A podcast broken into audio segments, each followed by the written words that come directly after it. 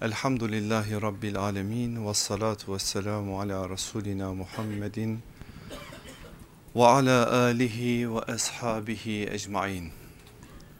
Kıymetli kardeşlerim, bir güzel mevsime eriştirdi hamdolsun Mevla bizleri. 3 ayların ilk ayı olan Recep-i Şerif'e eriştik. Rahmet mevsimi, sevap mevsimi ve gerçekten de içerisinde birçok bereketi, mağfireti bulunduran bir mevsim.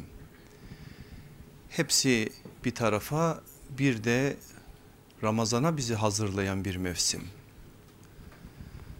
Ama ilginçtir, bu sene kimsenin gündeminde 3 aylar yok. İstenilen düzeyde olmadığı kanaatindeyim ben. Onun için bir silkenişe ihtiyacımız var. Yeniden bu Mevla'nın ikramiyesi olan bu güzel günleri hakkıyla ihya edebilme adına bir gayret içerisine girmemiz gerekiyor. İnşallah siz bu fırsatı, bu ilahi gündemi fark edenlerdensiniz. Ama fark etmek yetmez. Bir de fark ettirmek gerekir. Habersiz olanların gündemine de koyacak olan sizlersiniz. Böyle bir rahmeti başka şeylerle değiştirenlere arkadaşım kendine gel, bu güzel günleri kaçırma, böyle bir tebliğ ve irşatta bulunacak olanlar da sizlersiniz. Çünkü çok önemli şeyler var bugünlerde ve başka günlerde de.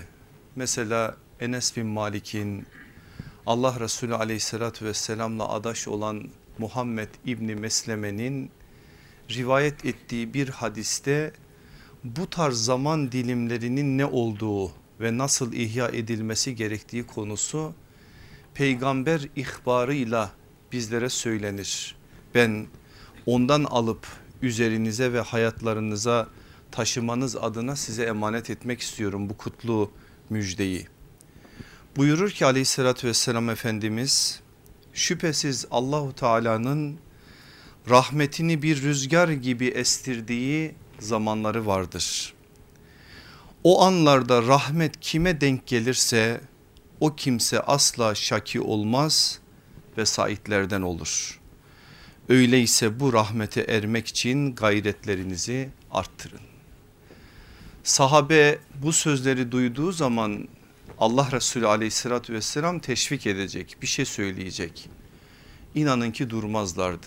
Onların her birisi birer sevap avcısı gibi, nasıl ki bir avcı avını yakalama adına bir hassasiyet içerisinde olur ve ciddi bir biçimde bir emek verir, aynı şekilde biraz daha bu manada sevaplarını ziyadeleştirme adına bir gayrete girer ve gerçekten de buradan ne koparabilirim, buradan ne alabilirim, buradan neyi daha fazlalaştırabilirim noktasında bir hassasiyete girerlerdi.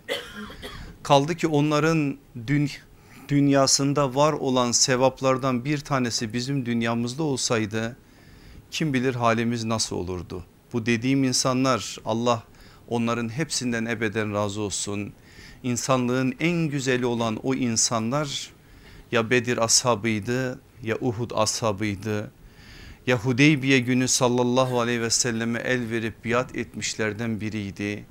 Ya Mekke fethine katılmıştı, ya veda haccına katılmıştı. Yani aleyhissalatü vesselamın dünyasından kendi dünyaları için önemli bir hatıra vardı. Allah bizleri de onların ufkuna eriştirsin inşallah. Eğer ilahi rahmet rüzgarları esiyorsa bizi bir yerde, bir vazife başında, artık bu nasılsa farzların ikamesiyle mi, nafilelerin ihyasıyla mı, şu mübarek günlerin bazı günlerinde nafile oruçlarla mı, yoksa gece var olan kıyamlarınıza özel olarak bu rahmet mevsimine eklediğiniz farklı kıyamlarla mı, hayatınızda var olan kıraatlere eklediğiniz başka kıraatlerle mi, ama her ne ise sizi bir güzellik üstünde, bir güzellik üzere bulsun da sizi de bizi de inşallah o rüzgar bize rahmetle ulaşsın ve biz de saitlerden olalım inşallah. Aziz kardeşlerim, bugün kardeşlik ahlakı bahsinin son dersindeyiz. Konumuz vesvese. Ne alakası var diye aklınıza gelebilir. Şimdi ne alakası olduğunu söyleyeceğim. Allah nasip eder, ömür verirse inşallah haftaya vahdet ahlakını konuşacağız. Bir olmanın da bir ahlakı var. Birleşmenin de bir ahlakı var. Bunun Allah Resulü aleyhissalatü vesselamın dünyasındaki yerini inşallah önümüzdeki hafta anlamaya çalışacağız. Bugün kardeşlik ahlakı meselesinde vesvese meselesinin konuşulmasının şöyle önemli bir parçası var. Vesvese insanın kendi iç dünyasıyla kavgalı olmasıdır. Kendi iç dünyasında kavgası olan bir insanın dış dünyada barışık olması mümkün değildir. Bugün bazı kardeşlik meselelerinin hayatımızda diriltilememesinin sebeplerinden bir tanesi de kendi iç dünyamızdaki sorunların çözülmemesinden kaynaklanıyor. Adam kendi iç dünyasında fırtınalar kopuyor. Kardeşleri hakkında suizanlar besliyor. Acaba benim hakkımda ne konuştular? Acaba arkamdan ne dediler? Acaba bir şey söylediler mi? Acaba yine iki kişi bir araya geldi de o üçüncü eleştirilen, tenkit edilen, gıybeti edilen insan ben mi oldum? Bütün bunların hepsinde kendisini işin eksenine koyup ve bunu da vesvese haline getirdiği için kendi iç dünyasında da dış dünyasında da o insanın selim bir halde bulunması mümkün olmadığından kardeşlik meselesi de doğru bir şekilde işletilmiyor. İşte ben istedim ki bugün kardeşlik bahsime bizim bahsimiz. Dolayısıyla bu bahis çerçevesinden biz vesvese meselesine bir değinelim ve her birimizin farklı bir biçimde dünyasında var olan bu hastalığı Allah Resulü aleyhissalatü vesselamın rehberiyetinde çözmeye çalışalım. Vesvese var. Her birimizde var, olmayan yok ama bunun nimet olan kısmı da var, külfet olan, nikmet olan kısmı da var. Bu işin farklı bir mağfirete ve rahmete dönüştürülmüş hali var. Bu işin inanılmaz derecede sıkıntılı bir hale dönüştürülmüş hali de var. Dolayısıyla bugün aslında biz vesveseyi işlerken içimizde var olan vesveselere de biraz olsun ilaç bulmaya çalışacağız. Belki etrafımızda var olan kardeşlerimiz, ailelerimizin içerisinde, akrabalarımızın içerisinde, yoldaşlarımızın içerisinde, beraberce aynı yerlerde hizmet ettiğimiz bazı kardeşlerimizin içerisinde bu manada var olan hastalıkları olanlara da bir el uzatacağız. Uzatacağımız el belki bizim elimiz olacak ama bugün nübüvvet ikliminden öğrendiğimiz bazı güzellikleri onlara takdim etmeye çalışacağız. İnşallah böyle bir hayra vesile olsun bu ders. Hem bizim vesveselerimiz terbiye olsun hem de toplum olarak yanımızda yöremizde olan kardeşlerimize bu manada biraz olsun hayrımız dokunsun. Buyurun öyleyse bir vesvesenin tarifini verelim. Ne demek vesvese? Vesvese irade zafiyetinden dolayı, bunun altını çizin, şeytan tarafından insanın içine sokulan saptırıcı telkinler, kuruntular, şüpheler, evhamlar ve takıntılardır. Bir daha tekrar edelim. Vesvese irade zafiyetinden dolayı şeytan tarafından insanın içine sokulan saptırıcı telkinler, kuruntular, şüpheler, evhamlar ve takıntılardır. Ki zaten biliyorsunuz herkeste bu hastalık olduğu için tarife de gerek yok, aslında tarifini de biliyoruz. Sözlükte vesvese, visvas, fısıldama, kötü telkinde bulunma, karışık sözler söyleme, kuşkulanma. Aynı kökten gelen vesvas da buna yakın, insanın içine doğan zararlı, uyarıcı, kötü duygu ve düşünce, telkin, şüphe, fısıltı, efham. Aslında fıs fıs fıs bu. İçimizden bir şey bize böyle bir şeyler söylüyor. Dolayısıyla vesveseye şöyle bir tanım verseniz isabet. Vesvese şeytanın fiskosları. içimizde oluşturduğu ve bizi de meşgul etmeye çalıştığı, kapıyı açtığınız zaman da meşgul olabileceğiniz, ona siz itibar ettiğiniz zaman itibarınızdan kaybedeceğiniz bir alan. Öyle bir alan ki pencereyi, kapıyı açtığınız anda Allah korusun çok farklı bir biçimde sırtınızı yere getirebilecek bir alan. Kur'an-ı Kerim'de şeytanın telkinleriyle alakalı çok ayet vardır. Belki vesvese kavramını kullanmaz o telkinleri söylediği yerde, ama söylediği şeyler bizatihi şeytanın vesveseleridir. Ancak 5 tane yerde vesvese kavramını kullanır. Araf 20, Taha 120, Nas suresi ki biliyorsunuz Kur'an-ı Kerim'in son suresidir ve bu meseleyle doğrudan alakalıdır. 5. ayet. Burada şeytanın insanı saptırmasından bahseder. Adını ve rakamlarını verdiğim 3 ayette bunu görürüz. Kaf suresi 16. ayette ise o saptırma görevinin insanın iç dünyasının yani nefsinin yaptığına dair bilgi var. Nas suresinde ise daha farklı bir biçimde özel olarak bu konu ele alınır. O kısa sürede ve Kur'an-ı Kerim'in son süresidir, dikkat buyurun. Tertipte son süresi olması bu işin ne kadar önemli olduğu konusunda da bir ipucu verir bize aslında. Orada da şeytanın bu konuda yaptıkları gündeme taşınır ve bu konuda Allah'a sığınılması gerektiği de bizlere söylenir. Araf suresinin 20. ayetine bir daha dönün.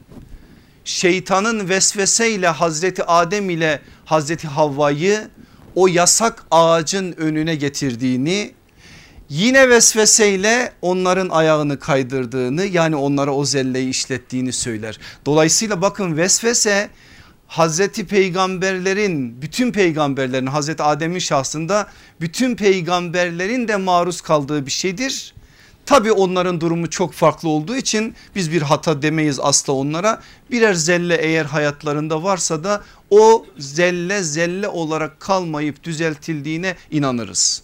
Ancak aleyhissalatü vesselam Efendimizin bu kadar önemli bir bahis olduğu için onlarca duasında Allah'a vesveseden sığınması, sahabe efendilerimize bu konuda tavsiyelerde bulunması ve ayrıca bu konuda özel olarak vesvesenin hem tanımı hem mahiyeti hem korunma yolları hem de bu hastalık eğer kökleşmişse nasıl bu hastalığın tedavi edileceği yönünde bize çok önemli şeyler söyler. Biz bir miktarını bugün beraberce anlamaya çalışacağız. Şimdi ben ara onu yapıyorum, bu derste de yaptım. Bu konu hakkında bana sorulmuş soruları şöyle bir toparladım. Ne soruyor insanlar vesvese hakkında? İnanın inanılmaz derecede ve bu konuda ciddi bir hastalık var. Yani artık toplumun farklı kesimlerine de sirayet etmiş bir hastalık var. Mesela bir kardeşimiz soruyor. Diyor ki hocam bütün ömrüm neredeyse lavaboda. Abdest alıyorum, çıkıyorum, almadığımı zannediyorum, eksik bıraktığımı zannediyorum. Bir daha gelip alıyorum, gusül alıyorum, huzursuzum.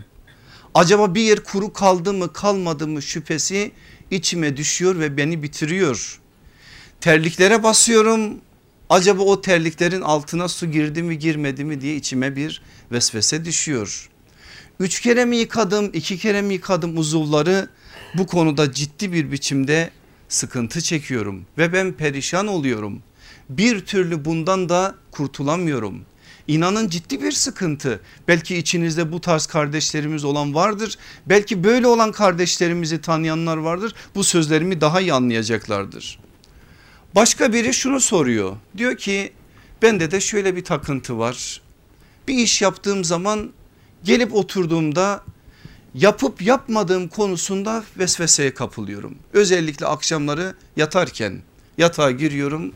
Evin kapısını kilitledim mi kilitlemedim mi, gidiyorum bir daha kilitliyorum, gelip giriyorum yatağa, balkonun kapısı açık kalmıştır herhalde, varıyorum balkonun kapısına, geliyorum, acaba muslukları kapattım mı, muslukları kontrol ediyorum, geliyorum, yanan lambalar var mı derken yarım saat 45 dakikamı bu şekilde geçiriyorum. Bunlar somut sorulanların üzerinden, kim bilir daha neler vardır.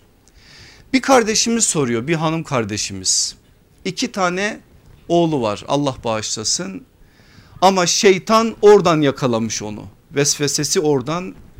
Aklıma hep çocuklarımın başına bir iş gelecekmiş gibi geliyor. Okula gönderiyorum, ha şimdi ayağı takıldı bir yere düştü.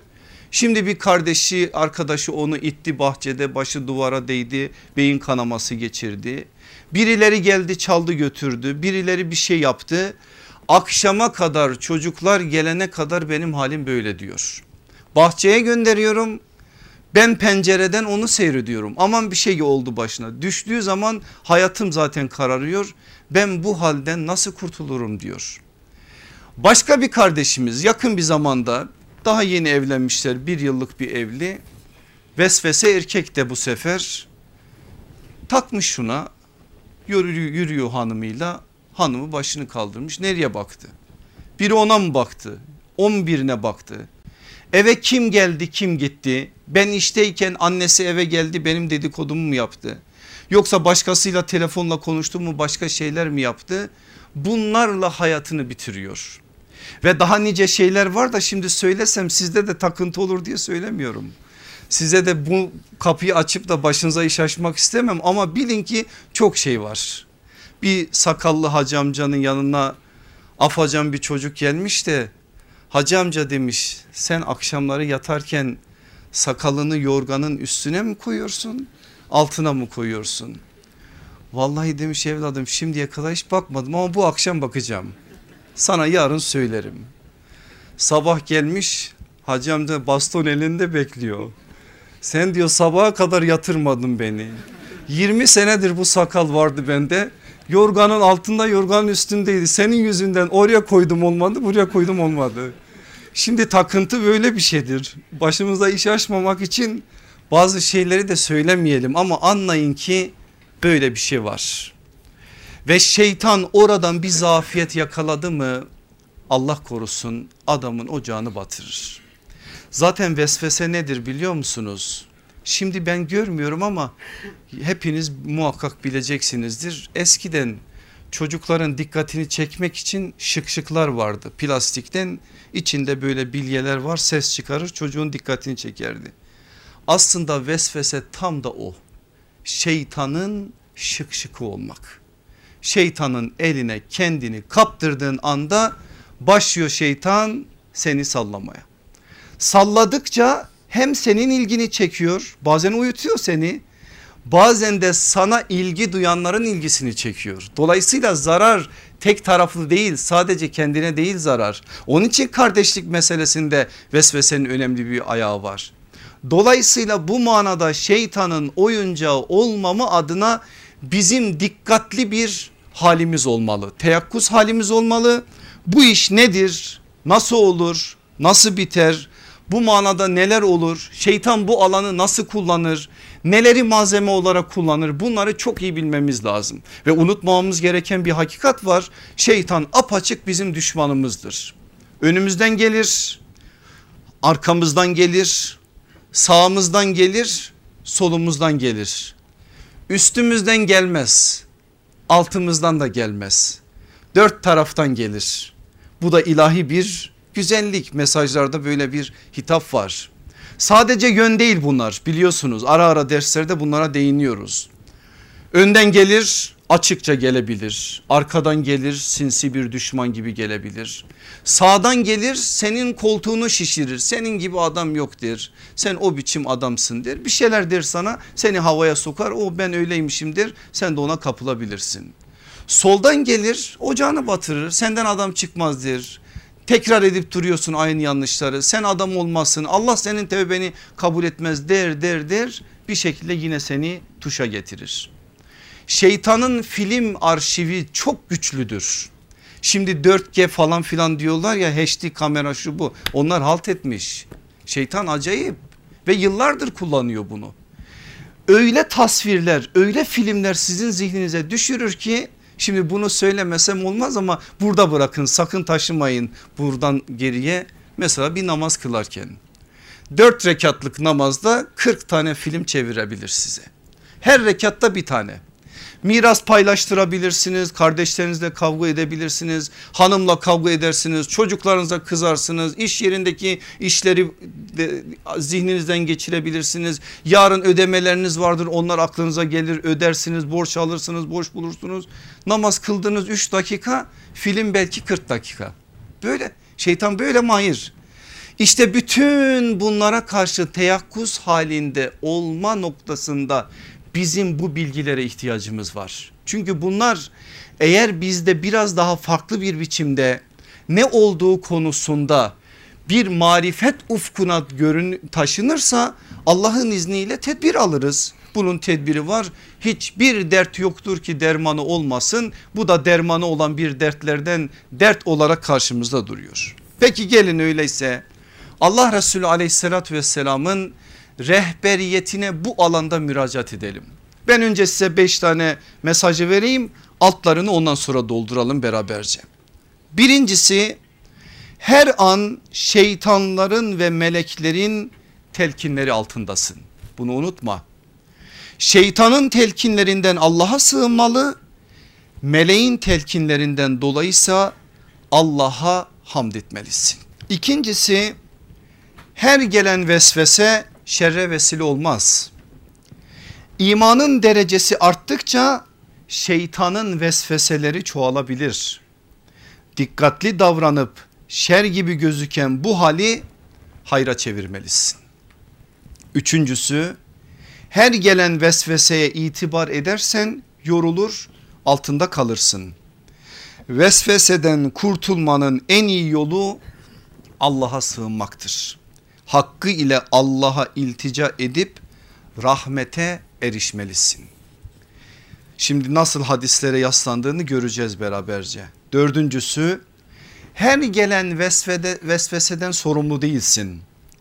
Fiiliyata dökmeyene kadar kalemler aleyhine hareket etmeyecektir. Öyleyse endişeye asla meydan vermemelisin. Beşincisi, her gelen vesvesenin bir imtihan aracı olduğunu unutmamalısın. Size unutmayacağınız da kısa bir cümle şimdi söyleyeceğim. İmtihanı veren Allah, getiren şeytandır. Getirene değil, verene sığınmalı, bu zorlu imtihanı başarıyla geçmelisin. Şimdi bu 5 tane maddeyi biraz açalım. Birincisi neydi? Her an şeytanın ve meleklerin telkinleri altındasın. Şeytanın telkinlerinden Allah'a sığınmalı, meleğin telkinlerinden dolayısıyla Allah'a hamd etmelisin. İçimizden gelen her ses kötü değil. Bazen iyi ses de gelebilir. Kalkıp iyi sesi de biz vesvese olarak görürsek bu nimete kapıyı kapatmış oluruz. Aslında bazen melekler ilahi bir ikram gereği artık bizim vicdanımızın düzeyine göre, iç dünyamızın güzelliğine göre farklı ve güzel şeyler de bize söyleyebilir. Onlar da fısıldayabilirler ama onlar rahmet fısıldar, şeytan vesvese fısıldar. Bu ikisi arasındaki farkı iyice bilelim. Bakın Abdullah İbni Mesud radıyallahu anh Allah Resulü aleyhissalatü vesselam'dan bize nasıl bir hadis aktarıyor. Diyor ki Efendimiz sallallahu aleyhi ve sellem, insanoğluna şeytan da melek de yaklaşır. Şeytanın yaklaşması kötülüğe götürmek ve hakkı yalanlatmak içindir. Meleğin yaklaşması ise onu hayra götürmek ve ona hakkı doğrulatmak içindir. Kim vicdanında kalbinde hayra yönelmeyi bulursa bunun Allah'tan olduğunu bilsin ve Allah'a hamd etsin. İşte meleğin getirdiğini hamd etmek bu. Kim de içinde diğerini yani şeytanın vesvesesini bulursa taşlanmış ve kovulmuş şeytandan Allah'a sığınsın. Peki burada çok önemli bir şey var. Gelen sesin şeytandan mı melekten mi olduğunu nereden anlayacağız? Söylenen sözden anlayacağız. Ama söylenen sözü de tartabilmek için kifayet miktarı ilmin sahibi olmamız gerekir. Marifet ufku budur zaten. Eğer bu olmazsa anlayamayız. Şimdi bir abid ile bir cahil hikayesi anlatılır, menkıbesi bizim kitaplarımızda. Cahile bağırıyor yukarıdan birisi dalga geçmek için. Ey kulum diyor, ya abdi diyor. Cahil hemen yelkenleri indiriyor. Buyur ya Rabbi diyor. Artık ne diyorsa diyor, ona bir şeyler yaptırıyor. Abite aynısı yapılıyor. Ya abdi, ey kulum diyor. Abit hemen yanından sopayı arıyor. Allah bacadan mı bağırır diye adamın peşine düşüyor. Bu bir bilgidir. Bu ilimle olur. Eğer belli bir marifet ufku olmazsa içimizden gelen sesin melekten mi şeytandan mı olduğunu tespit edemeyebiliriz. Bunun için de hayatın içerisinde Allah bizi ne kadar nereye konuşlandırmışsa bizim imtihanlarımıza bu kadar gelir zaten. O konu hakkında kifayet miktarı ilmi elde edersek içimizden gelen duygunun ya da sesin şeytandan mı melekten mi olduğunu bu şekliyle tespit edebiliriz. Eğer biz şeytandan olduğunu tespit edersek oradan Allah'a sığınır ve şeytanın vesvesesine karşı biraz daha teyakkuzda oluruz. Eğer Allah'tansa yani melektense bu ikram-ı ilahidir, hamd ederiz. İkincisi, her gelen vesvese şerre vesile olmaz. Bakın çok önemli bir şey söyleyecek şimdi aleyhissalatü vesselam Efendimizin o beyanları bize. İmanın derecesi arttıkça şeytanın vesveseleri çoğalabilir. Dikkatli davranıp şer gibi gözüken bu hali hayra çevirmelisin. Dedim ya nimet olabilir. Nasıl mesela? Vesvese geliyorsa Allah'a hamd edin. Niye biliyor musunuz? Allah daha bizden sizden ümit kesmemiş. Çünkü değerli hazine olan yerde hırsız olur. Evin içi boş, hırsızın orada ne işi var? Şurada bir ev olsa yıkık dökük kim oranın yüzüne bakar? Oraya girecek olanlar bellidir. Ama siz bir şey saklıyorsunuz. İman gibi en değerli hazineyi yüreğinizde saklıyorsunuz. İslam'a ait ızdıraplar var yüreğinizde. İslam'ı daha iyi yaşayabilme adına bir gayretiniz var. Bakın kulluk adına bir seviye var. Şeytan burayı için seferber olmuştur. Ne yapıp orayı yıkma adına elinden gelen ordularını da yandaşlarını da ister insandan ister cinlerden ister şeytan soyundan her neyse onlardan birileriyle sizin sırtınızı yerine getirme adına bu mücadeleyi devam ettirir. Ama buradaki kulluk kalitesi arttıkça vesvese artmıyor. Vesvese de o orantıda büyüyor. Dolayısıyla değeriniz arttıkça imtihanınız artıyor. Onun için büyüklerin imtihanı ağır olur. Ve her zaman için risk vardır orada. Şimdi bir insanın 4 basamaktan 5 basamaktan düşmesi ayrı, bir dağın zirvesinden düşmesi ayrı. Eğer siz dağın zirvesindeyseniz düşme tehlikesi de o zirveye orantılı bir biçimde olmalıdır hayatınızda ve o korku her zaman için hayatınızda olmalıdır. Şimdi biz aleyhissalatü vesselam Efendimizin bu başlık altındaki beyanlarından da zaten bunu öğreniyoruz. Bakın ne kadar önemli bir şeyi bize aktarıyor Ebu Hureyre peygamber dünyasından. Diyor ki Allah Resulü aleyhissalatü vesselamın ashabından bazıları Resulullah sallallahu aleyhi ve selleme gelerek şöyle dediler. Ya Resulallah, içimizde bazen söylemeyi bile büyük bir günah saydığımız şeyler, vesveseler geliyor. Söyleyemeyiz şimdi sana. Söyleyemeyeceğimiz kadar ve söylediğimiz zaman büyük günah sayılabilecek şeyler geliyor aklımıza. Ne diyor aleyhissalatü vesselam Efendimiz o gelen sahabi topluluğuna? Hepiniz aynı şeyleri hissediyor musunuz? Oradakiler dediler ki evet hissediyoruz. Aleyhissalatü vesselam Efendimiz dedi ki işte bu apaçık imandır. Bakın vesvesenin kıymetini bilmeyenler böyle bir nimeti nikmete dönüştürdüler. Şimdi söylemesem olmayacak, söylesem ben huzursuz oluyorum ama inşallah söyleyeyim de bir şekilde bazı mesajlar zihninize otursun. Cenab-ı Hakk'ın zatıyla alakalı şeyler. Şeytan getirir mi bunu insan aklına? Getirebilir. Meleklerin suretleri getirebilir mi? Getirebilir. Hazreti Peygamber'in hayatına ait bazı tablolar getirebilir mi? Mesela Peygamber'in ev hayatını bizim dünyamızda merak konusu ettirebilir mi? Bu konuda şüphe düşürür mü? Annelerimiz hakkında zihinlerimize şüpheler düşürür mü? Düşürebilir. ve daha neler neler yapabilir. Ama bunları yapmaları bizde iman zafiyetine işaret değildir. Bazıları bunu öyle anladığı için ocakları battı.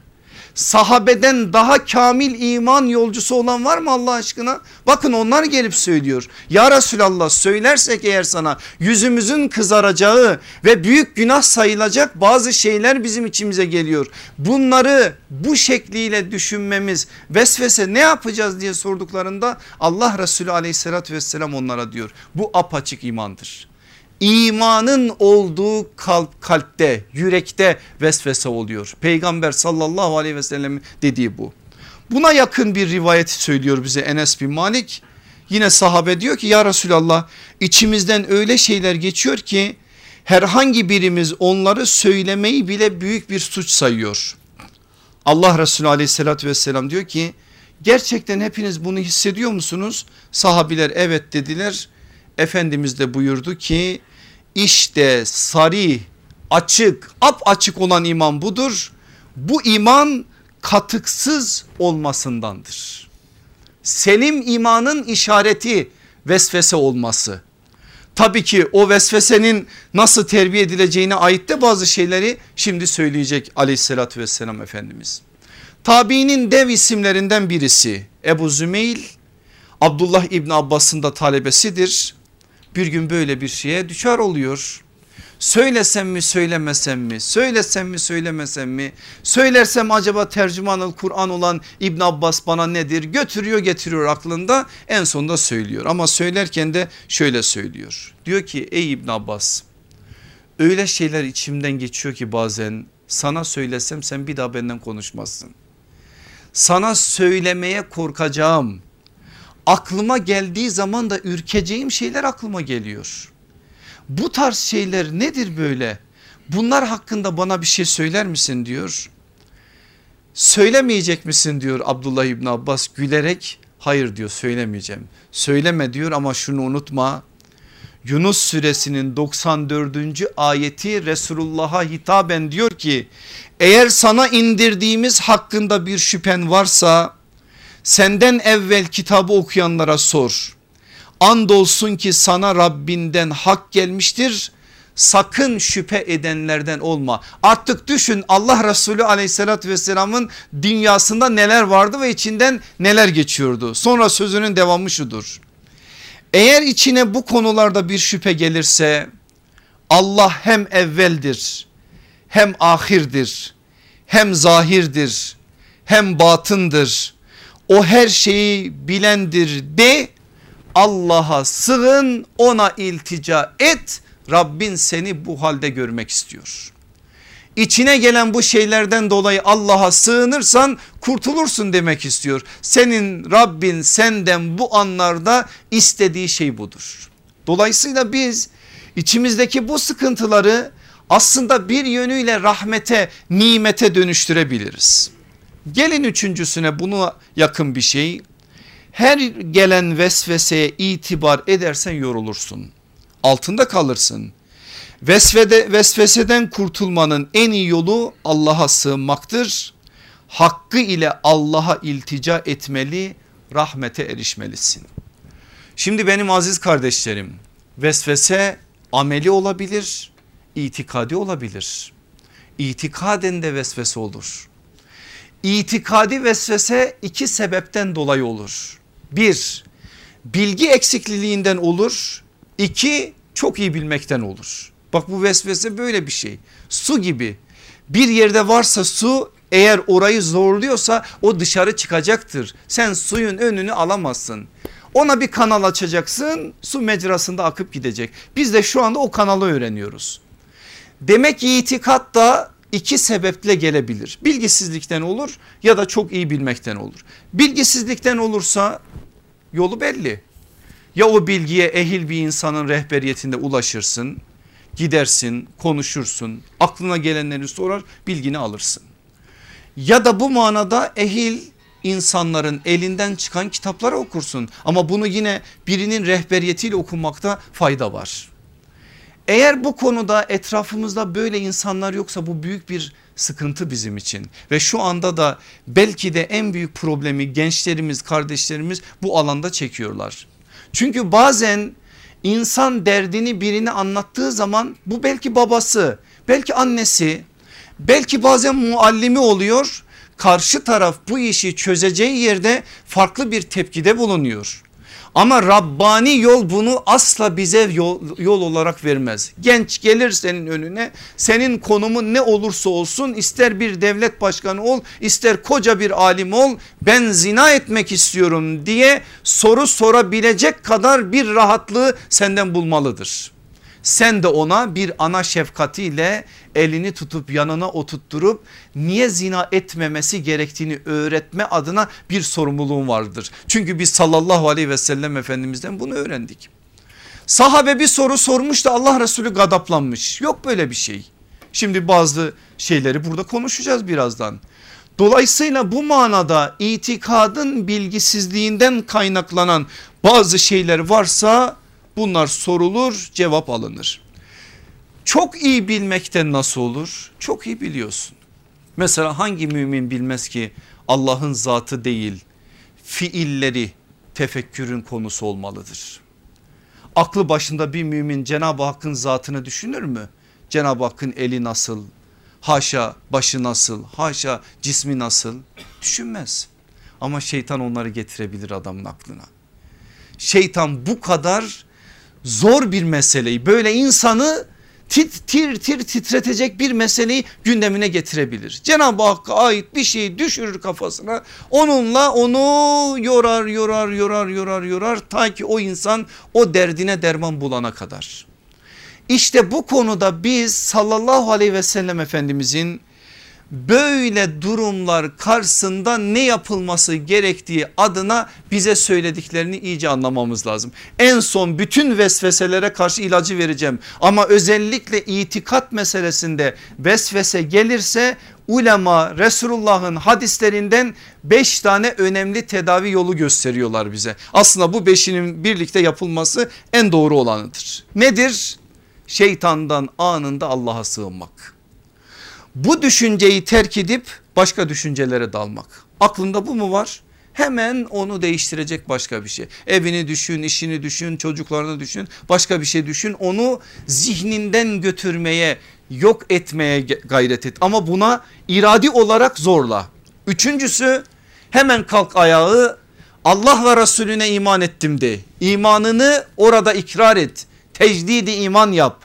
İmanını yenile ve bunu en gür seda ile hem kendi nefsine hem aklına duyur. Dördüncüsü, imanını arttıracak başka meşguliyetler bul kendine. Demek ki orada sana böyle bir takviye lazım. İmanını arttıracak başka meşguliyetler bul kendine. Beşincisi, özellikle itikatla alakalı, yani Cenab-ı Hakk'ın zatıyla alakalı bir mesele için söylüyoruz bunu. İhlas suresini oku. Sol tarafına 3 kez arka arkaya tükür, manevi bir dopingtir o. O tükürmeyi basite alma. Eğer aleyhissalatü vesselam Efendimiz sana öyle bir şey söylemişse onu yap. O 3 tane tükürük seni uyaracak, uyandıracak. Ama öyle milletin içerisinde de yapma. Onu yalnız tek başına yaparken yap. Şeytanla savaşını sadece Allah ve sen bil. Bunu o şekilde yürüt. Bakın bu 5 tane yol bize İtikat konusunda akla, zihne düşen vesveseleri giderme adına bize bir şeyler söyler. Ama şeytan rahat durmayacak, onu bilin. Mesela gelip diyecek ki sana, sen gerçek anlamda iman etmiş olsaydın böyle düşüncelere kapılmazdın. Der bunu. Şeytanın işi bu. İblis iblisliğini yapar. Senin aklına gelen bu düşünceler seni dinden çıkarmıştır. Şimdi bir defa yaptın sen bunu, kalktın, aradan bir müddet geçti, bir daha yaptın. Şimdi nedir şeytan biliyor musun sana? Sen her seferinde bu düşüncelerinle dinden çıkıyor, bir daha tevbe ediyorsun. Bu iş oyuncak mı? Her seferinde dinden çık, bir daha tevbe et, dinden çık, bir daha tevbe et. Sen o anda şeytanı dinlemeye başladığın zaman ne oldun? Şık şık oldun işte. Şeytan zaten seni şık şık yapmaya fırsat bekliyor. Ama kalkıp ısrar ve tekrarla biraz önce söylenen o 5 tane önemli şeyi, ki hadislere dayandığını söyledim, onları yaptığın zaman sen şeytanı yorarsın. Bir müddet sonra bakar ki buradan bize ekmek yok, burada iş çıkmaz, başka bir kapıya gider. Ama sen az bir şey zafiyet ortaya koyduğun anda o zafiyeti kullanır. Bakın Ebu Hureyre radıyallahu anh buna ait bir tabloyu bize nasıl aktarıyor? Diyor ki aleyhissalatü vesselam Efendimiz bir gün bizi topladı, yoğun sahabiler etrafındayken dedi ki sizden herhangi birinize şeytan gelir şunu böyle kim yarattı diye sorar. Şeytan sorar, sen de dersin ki Allah yarattı. Biraz sonra şunu kim yarattı diye sorar, sen de dersin ki Allah yarattı. Babanı, ananı, dedeni, dedenin dedesini getirir varacağı yer bellidir. Rabbini kim yarattı diye sorar. Böyle bir soruya muhatap olduğun zaman o anda vesveseye başlar. İş bu raddeye gelince o kişi derhal şeytandan Allah'a sığınsın, hemen o düşünceden vazgeçsin, şeytanın o vesvesesine son versin. Bukhari'de Bedül Vahiy babında geçen bir hadis. Gelirmiş demek ki insanın aklına böyle şeyler. Bakın sahabiden bahsediyor Allah Resulü aleyhissalatü vesselam. Onların dünyasında var olmuşsa eğer bizim dünyamızda neler neler olur. Dolayısıyla bu manada ne yapıp bu konuda bir tedbir almamızı söyler. En önemli vesvese alanlarından bir tanesi var ya, temizliktir. Şeytan temizlik konusunda hem erkeklerin hem kadınların ocağını batırabilir. Abdest meselesini söyledim. Mesela kadınların bazılarında böyle bir şey var. Temizlik konusunda artık vesvese boyutuna gelmiş bir şey var.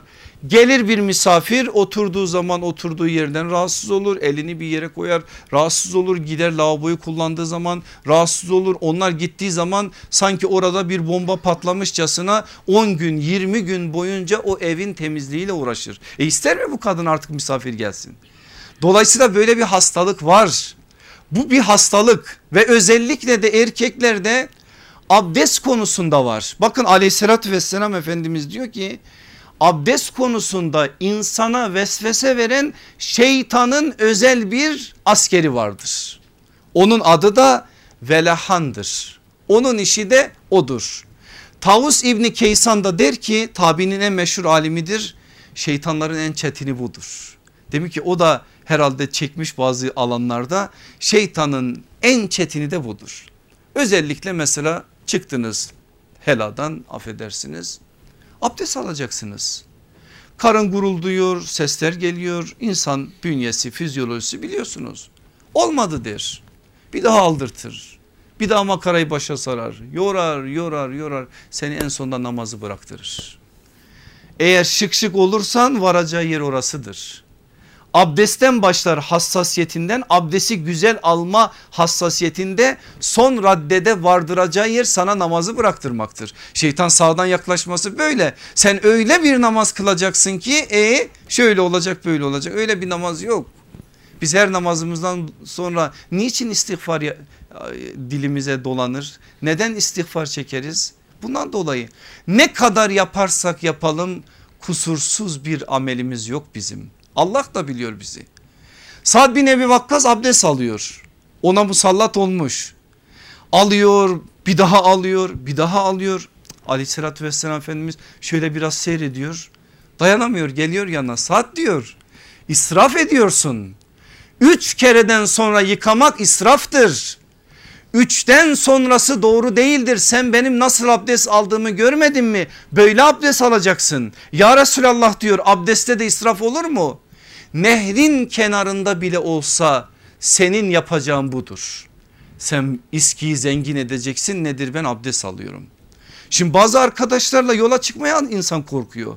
Bir abdest salışı var yarım saat. Yarım saat abdestle harcanırsa yazık, günah ya, yazık vallahi, zamana yazık, billahi zamana yazık. Böyle bir şey yok. Evet, hassasiyet olmalı ama bu iş mübalağa haline gelmeli. 4 rekat namaz kılacak, takvadan değil, takvadan olsa can kurban. Vesveseden dolayı 10 dakikaya namazı bitiriyor. Sen de bir yere gideceksin onunla beraber, bekliyorsun ki bizim hacı baba namazı bitirsin. Olmaz böyle şeyler. Müslüman bu manada biraz daha pratik olmalı.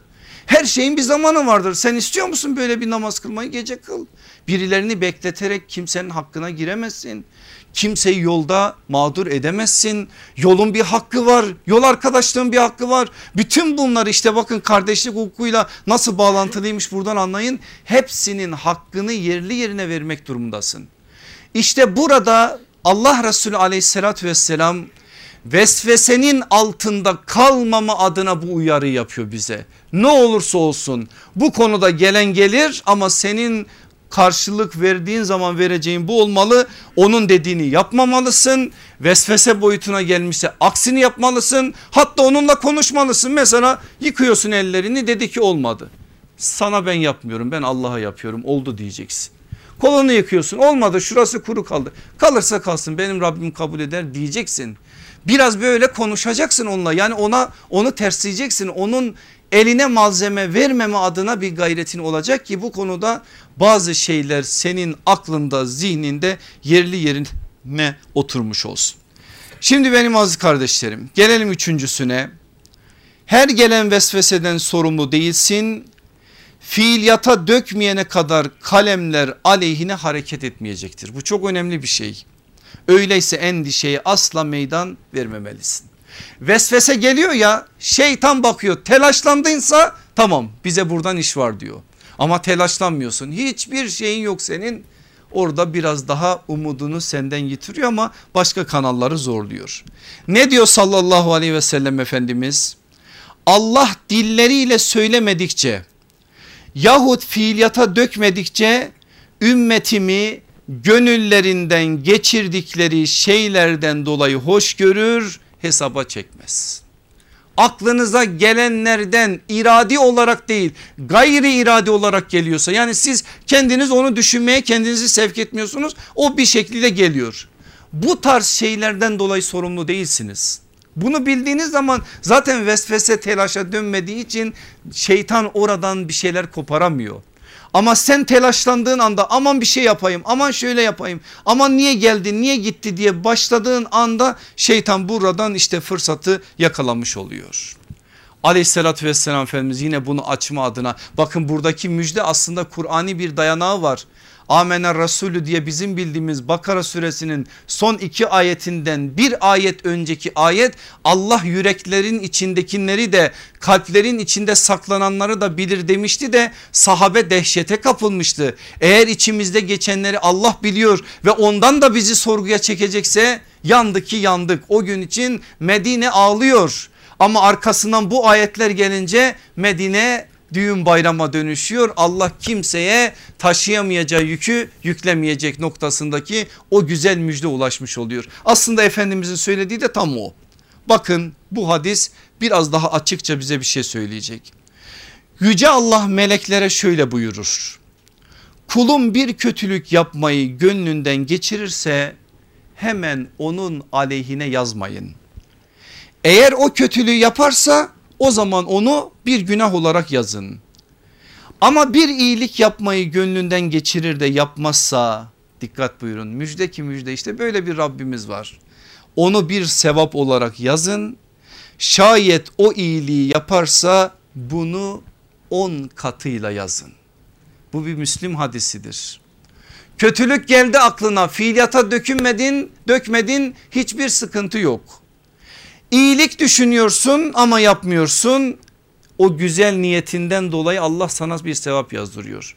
Ah biraz param olsaydı da şu kadar infakta bulunsaydım. Ah yazıyor, melekler yazıyor. Bir şey geç çıktı mı cebinden? Çıkmadı ama sen onu dediğin için Allah sana bir sevap yazdırdı. Eğer bir gün şöyle bir imkanım olursa şunları yapacağım. Melekler yazıyor, yapılmış gibi. Bir sevap bir sevap. Sahabe sevap avcısı ya. Dolayısıyla bu manada aslında bize de bir ipucu var buradan. Niyetlerin yüceltilmesiyle alakalı, hedeflerin büyütülmesiyle alakalı, hedeflerin ulvileştirilmesiyle alakalı çok önemli bir mesaj var burada. Allah nasip eder, o imkan erişir, yaparsın, o 1'e 10 olur. Başka hadislerde de 1'e 50'dir. O da işin ayrı bir tarafıdır. 4. maddeye gelin. Her vesvesenin bir imtihan aracı olduğunu unutmamalısın. İmtihanı veren Allah, getiren şeytandır. Getirene değil verene sığınmalı, bu zorlu imtihanı başarıyla geçmelisin. Getiren şeytan ama imtihanımız devam ediyor. İmtihan böyle gidecek ve zaafiyetlerimiz de bunlar olacak.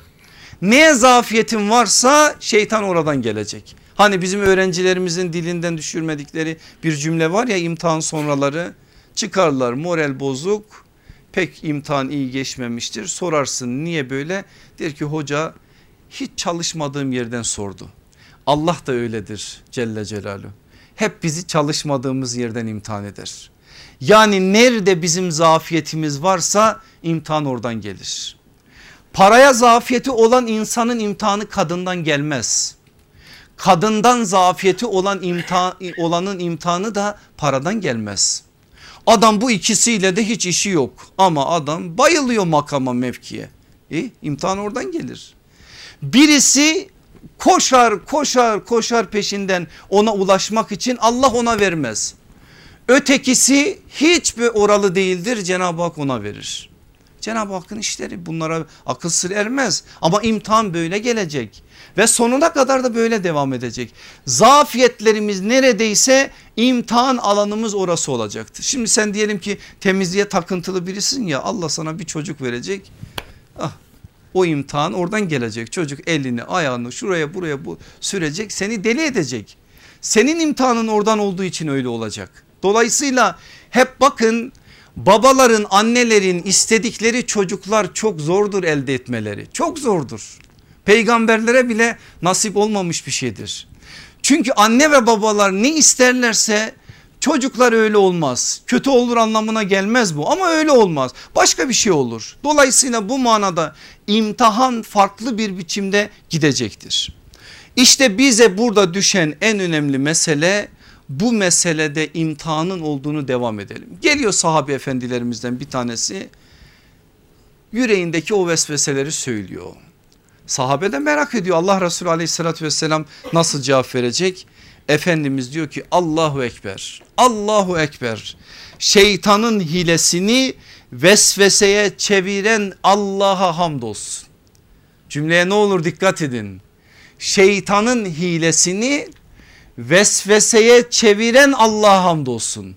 Ne demek bu? Demek ki inkara aslında götürebilirdi seni ama inkara götürmedi. Sadece vesvese senin yüreğine düşürdü. Eğer sen tedbirli davranırsan bu konuda bazı şeyleri nimete dönüştürebilir ve kurtulabilirsin. 5 olmuş, niye bana söylemiyorsunuz 4 diye maddeleri gitti. 5. maddeyi de verdim size. Şimdi son 2 mevzu. Saat de ilerledi, hızlıca bunları da geçeceğiz. Vesvese hastalığından kurtulma yolları nelerdir? Vesvese hastalığından insan kurtulmazsa başına neler gelir? Nelere sebebiyet verebilir? Unutmayın aziz kardeşlerim, çağ vesvese çağı. Bu ne demek? Bunun üzerinde biraz bence düşünün. Çağ vesvese çağı. Bu kadar nimetin olduğu yerde vesvese olmaz mı? Dolayısıyla bizim bu çağda biraz daha bu meseleyle imtihanımız ağır. Bunu hiçbir zaman unutmayalım. Nasıl kurtulabiliriz vesvese hastalığından? 1. Değerler sıralamasını Kur'an'a ve sünnete göre şekillendirmeli. Allah bir şeyi nerede konuşlandırmış, ne kadar değer vermişse o kadar. Aleyhissalatü vesselam Efendimiz bize tahareti öğretiyor, abdesti öğretiyor. Yeter kardeşim. Sen Resulullah'tan haşa daha mı takvalısın? Neyin peşindesin sen? Ne kadarsa bize söylenen o kadar. Ötesini aramak mübalağadır, haddi aşmaktır ve bu konuda itidal çizgisini zorlamaktır. Dolayısıyla bu değerler sıralamasını biz Kur'an'a ve sünnete inşa ettirdiğimiz noktada aslında vesvese meselesiyle ciddi bir biçimde ilişkimizi sağlıklı bir noktaya çekmiş oluyoruz. İkincisi, şeytanın tuzaklarına düşürecek işlerden uzak durmalı. Şeytan sever mayınlı araziyi. Sen de mayınlı arazide gezmeyeceksin. Zina etmeyin diyen bir emir yok bize. Zinaya yaklaşmayın diyen bir emir var. Niye? Yaklaşırsan yanarsın. Yaklaşırsan zaten o bataklığa düşme tehlikesi var. Allah seni öyle uyarıyor. Burası mayınlı arazi, buraya gelme diyor. Gelirsen eğer burada bir şeyler gelir başına. Dolayısıyla yaklaşma, yanarsın sözünü bu manada hiçbir zaman unutmamalı. Şeytanın tuzaklarına bu konuda daha dikkat etmeli. Üçüncüsü, iradeyi güçlendirip sağlam bir iradenin sahibi olmaya çalışmalı. Ne dedik en başta vesvesenin tarifini verirken? İrade zafiyetinden gelir. Şimdi bazen diyorlar ya bu cin çarpması falan filan, gerçi cin demeye de millet korkuyor ama siz korkmayın, söyleyin. Kur'an dediği için 3 harfli deseniz de onlar anlıyor. Onun için demenize gerek yok, açıkça söyleyin, onlar da bilsin ne olduğunu. Cin çarpma diyorlar ya, inanın bazen cin insana çarpmaz, insan cine çarpar. İradeyi gevşettiğin anda gider adama toslarsın. Onlar varlar, Allah onlara bir kader biçmiş. Onların farklı bir alemi var. Sen o aleme düşmemek için dikkatli olmalısın ama bunu evham haline getirmeden daha dikkatli bir biçimde davranmalısın bu konuda. Kaderi ilahiyeye teslim olmalısın. İradeni bu manada güçlendirmelisin ki o iradeden bir boşluk bulmasın. Bulursa eğer oradan girecek, senin başına iş açacak. Dolayısıyla iradenin hakkını verme adına bazı işler yapmalısın. Dördüncüsü, zihni, kalbi ve dili eskar ve evrat ile meşgul etmeli. Dikkat edin bu kavramlara. Bakın, zihni, kalbi ve dili eskar, yani Resulullah sallallahu aleyhi ve sellem'in bize öğrettiği zikirler, evrat, onun çektiği ve onun bize tavsiye ettiği virtler, bunlarla meşgul etmelisin. Elinde tesbih var, güzel. Dudak da böyle hareket ediyor ama akılda 40 tane iş var. Böyle değil. Hepsi beraberce olacak. Subhanallah dediğin zaman zihin de subhanallah diyecek. Yürek de subhanallah diyecek ki vesvese gitsin. Yoksa sadece işi dile havale edersen o yine bir boşluk bulmuştur, oralardan uğraşır. Dolayısıyla burada zihni, kalbi, dili evrat ve eskarla meşgul etmeli. Beşincisi, bedeni hak işler için yormalı. Boş zamanları iyice değerlendirmelisin. Özellikle gençlere. Ha şunu da söyleyeyim, vesvesenin en yoğun olduğu dönem gençlik dönemidir. Bizde gençlikte hangi zamanlar? 15 ile 40 arası. O 25 yıllık süreç gençliğin zirve hali, vesvesenin de en yoğun olduğu hal. Akıllı bir mümin ve mümine genç, Allah getirmiş onu, ömür vermiş, 15 yaşından 16'ya merdiven dayamış, ömrü devam edecek 40 yaşına kadar. Küheylan gibi, bir dava adamı gibi, bir aşık ve sevdalı gibi İslam için öyle koşacak, öyle koşacak, öyle koşacak ki akşam gelecek, eve yastığını koyacak, hiç feri bile kalmayacak günah işlemeye. Böyledir. Ve bir genç bu yıllarda koşmasa ne zaman koşacak Allah aşkına? Ben bütün gençlerimize sesleniyorum. Şu bereketli zaman dilimini gelin Allah'a harcayın. Vallahi Allah'a harcarsanız eğer Cenab-ı Hak size sahabi hasbiliğinde hem bir iman hem de bir amel nasip edecektir. Ve gözleriniz pırıl pırıl olacak. Ben o gençleri tanıyorum içinizden. Mesela uykuyla ya da başka şeyle derdi olanla İslam'la derdi olanları bilirim. Gözünden şöyle baktığın zaman bu bir keramet değil, siz de bilirsiniz. Yüreğinde İslam adına aşk olan gencin yüreğinden gözüne farklı bir şey süzülüyor. Belki haddimi aşacak bir şey söyleyeceğim ama ben her bir gençte öyle Ehl-i Beyt'in kokusunu duyuyorum. Ve sanki o genç Allah Resulü aleyhissalatü vesselamla şimdi buluşmuş. Yeni biatlaşmış, elini Resulullah'ın elinden çekip benim elime getirmiş gibi bir şey hissediyorum. Ben bunu hissediyorum ve sizin de hissettiğinizi biliyorum. İşte bu gençlerin sayısını çoğaltma adına bizim gayretimiz olmalı. Gençlerimiz öyle olmalı inşallah. Eğer bedenler bu manada yorulursa inanın vesveseye de günaha da vakit kalmayacak. Allah sizi de bizi de bütün gençlerimizi de inşallah böyle eylesin. Altıncısı, sürekli abdestli olmaya çalışmalı. Manevi azıkları arttırmalı ama abdesti Resulullah'ın öğrettiği gibi almalı. Yedincisi, salih ve sadıklarla beraber bulunmalı. İlim meclislerinin müdavimi olunmalı. Şarj. Şu anda şarj oluyoruz. Siz de beni yapıyorsunuz. Ben de sizi yapıyorum inşallah. Manevi şarj oluyoruz. Allah için buradayız. İstanbul'un muhtelif yerlerine gelmişsiniz gecenin şu vakti. Bak bazılarınızın gözleri gidiyor ama siz dayanıyorsunuz gitmemesi adına. Bunların hepsi sevap. Gelip burada yatsanız da sevap. Diyelim geldiniz işten, ben bazen görüyorum bazı kardeşlerimiz yatıyorlar, helal olsun, güzel uykular da olsun, ben bir şey demiyorum. Ama bu güzel bir şey. Niye evde yatacağımıza, televizyonun karşısında yatacağımıza gelip burada yatalım. Niçin bunu söylüyorum biliyor musun? Ben kendimden söylemiyorum. Allah Resulü aleyhissalatü vesselam bir kutsi hadis bize müjdeliyor. İlim meclislerinde bulunan insanların sevaplarının kat kat fazla olduğunu söylüyor. Ama meleklerden bazıları Cenab-ı Hakk'a şöyle bir söz söylüyorlar. Ya Rabbi diyorlar, o mecliste bulunanların hepsi aynı niyetle orada değiller. Bazıları yatmaya gelmiş mesela. Bazıları istirahat etmeye gelmiş. Bazıları dostlar pazarda görsün diye gelmiş. Ne diyor biliyor musunuz Cenab-ı Hak? Onlarla beraber oturan şaki olmaz. Bundan daha büyük bir müjde var mı Allah aşkına? Orada onlarla beraber oturan şaki olmaz. Yani sahiplerden olur. Dolayısıyla biz böyle bir şeyin arkasında olmalıyız. Bu vesvesenin de ilacı. Sadıklarla, salihlerle, ilim meclislerinde bulunmak, şarj olmak, şarj etmek, bu manada bir şeyler yapmak bizi zinde tutan, imanımızı yenileyen, bizi farklı bir noktaya getiren bir şey olacak ki Cenab-ı Hak bundan da ayaklarımızı kesmesin. 8.'si Resulullah'ın ve İslam büyüklerinin, sahabenin, ulemanın neyse vesveseye karşı okunmasını tavsiye ettikleri duaları okumalı. Felak ve Nas bunun için zaten. Özellikle Allah Resulü söylüyor, Ayetül Kürsi bunun için.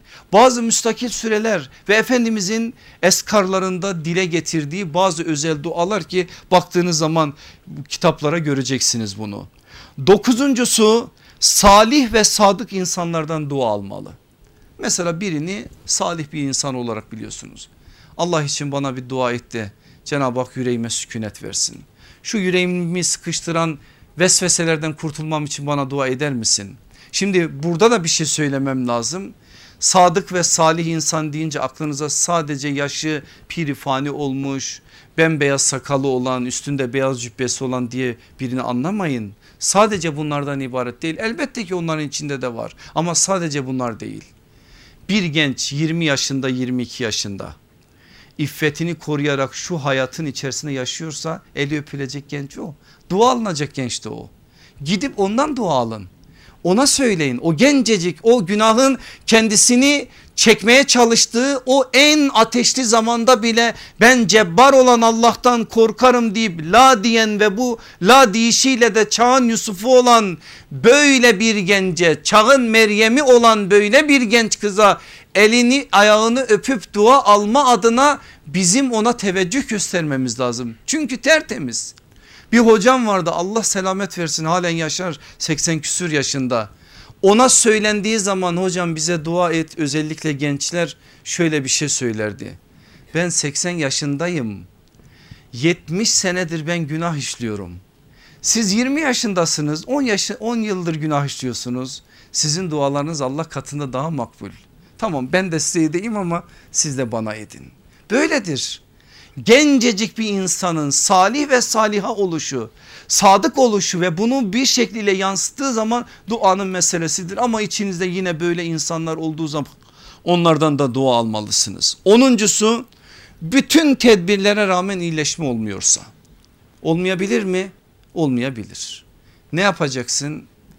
Muhakkak ehil bir doktora başvuracaksın. Sakın öyle slogan atarak gezme. Yok efendim Müslümanın psikiyatriyle işi olmaz, şudur budur. Şu anda hep Müslümanlar oralarda. Realite öyle söylemiyor. Boşuna biz kendimizi kandırmaya gerek yok. Demek ki o da hastalık haline gelmişse ve artık çözülmüyorsa o da alanlardan birisidir. Bu alanı da bizim kullanmamız gerekir. Hızlıca okuyayım. Eğer iyileşmese bu hastalık neye sebebiyet verebilir? Şeytanın oyuncağı olup kulluktan uzaklaştırabilir. Şıkşığı hiç unutmayın, bu bir. Her türlü israfa düşüp birçok şeyi zayi ettirebilir. Zamanı, hayatı, her şeyi. Maddi ve manevi kendine zarar verip hayatını karartabilir. Bazı şeyleri yapmaktan yorulup altında kalarak mükellefiyetleri terk ettirebilir, Allah korusun. Başkalarına eziyet verip huzursuzluğun kaynağı olabilir. Kardeşlik hukukunu korumayıp herkese şüphe ile yaklaşabilir. İmanı bazı zafiyetlere düşerek Allah korusun inkar yoluna gidebilir. İnkar yoluna gidenleri şöyle biraz irdeleyin. Vesveseden o kapıya doğru yürüdüklerini göreceksiniz ne yazık ki. Özellikle benim bu konuyu biraz işlemem de ondan kaynaklandı. Allah o kardeşlerimize de yeniden hidayet nasip eylesin. Sözlerimi Bediüzzaman'la bitirmek istiyorum. Bu konuda çok güzel bir üstadın açıklamaları var. Okumanızı özellikle tavsiye ederim. 21. sözün 2. makamı vesvese babıdır. Orada çok farklı şeyler söyler ki giriş kısmını okuyacağım ben size. Ey marazı vesvese ile müptela, ey vesvese hastalığına düçar olan, bilir misin vesvese neye benzer? Musibete benzer. Dersimizin başlığı neydi? Bir büyük musibet. Sen ona ehemmiyet verdikçe şişer, ehemmiyet vermezsen söner. Demek büyük nazarla baksan büyür, küçük görsen küçülür. Korksan ağırlaşır, hasta eder. Korkmasan hafif olur, hafif kalır, gizli kalır. Mahiyetini bilmesen devam eder, bilsen gider. Sonra da 5 tane şifa yollarına ait üstad o dediğim yerde izahlarda bulunuyor. Cenab-ı Hak bu hastalıktan bizleri muhafaza etsin. Hastalık boyutuna gelen kardeşlerimize de yardım eylesin. Vesveseyi bir nimet bilip onunla imanlarımızı takviye edecek, güçlendirecek bir hale bizi vardırsın. İnşallah onunla inkara saplanan kardeşlerimize de hidayetler nasip eylesin. Velhamdülillahi Rabbil Alemin. El Fatiha.